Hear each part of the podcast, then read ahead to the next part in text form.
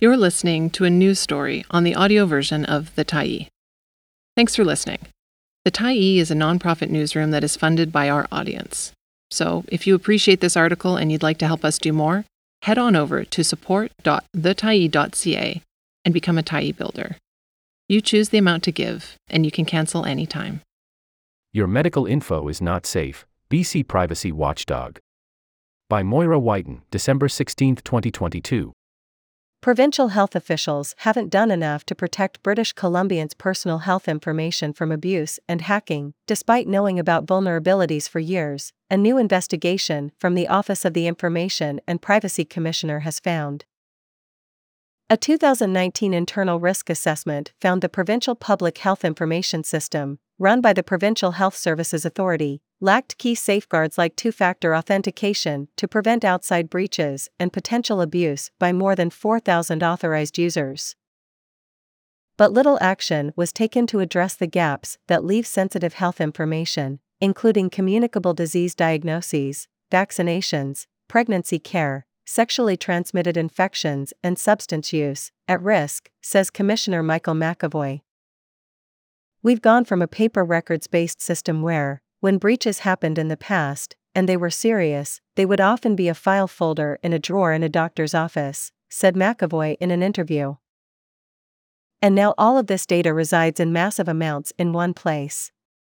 It creates kind of a honeypot for the people who are wrongdoers and are bad actors who want to get access to it for identity theft or blackmail.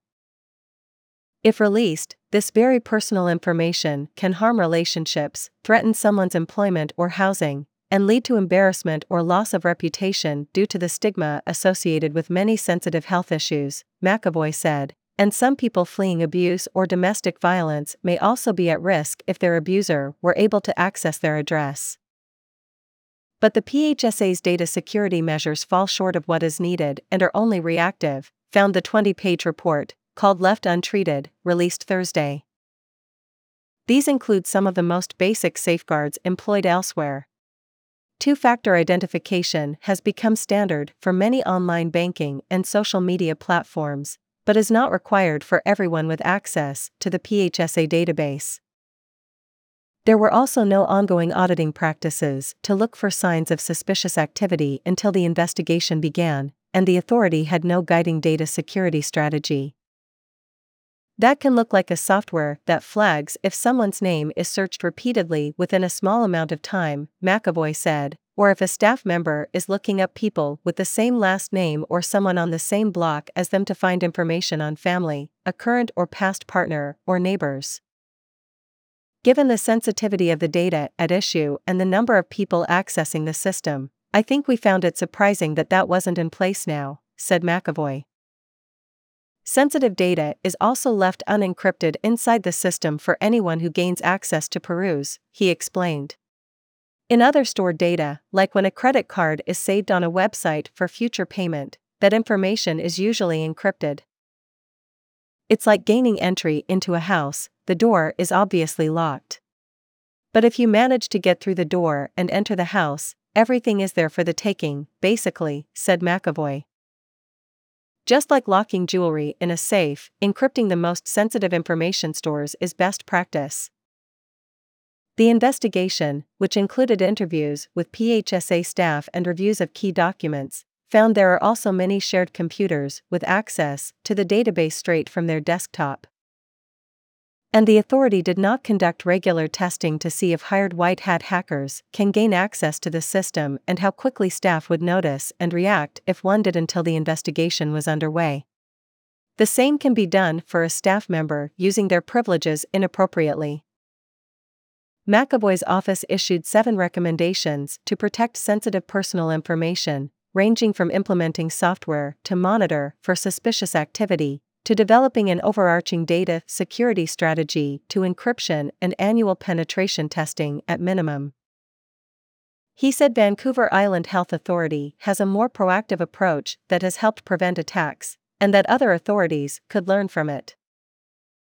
In a Thursday statement, PHSA President and CEO David Burns did not commit to implementing all seven recommendations and said the authority would carefully review the findings. PHSA takes privacy very seriously, and on behalf of patients, clients, and families throughout British Columbia, we are continually taking steps to ensure that people's sensitive and private information is secure and protected. Read the statement. The authority has already updated outdated software in a 2022 review, he said, and is looking at its auditing system and capacity. They will need to do more than look at it, said McEvoy, noting PHSA had been very collaborative during the process.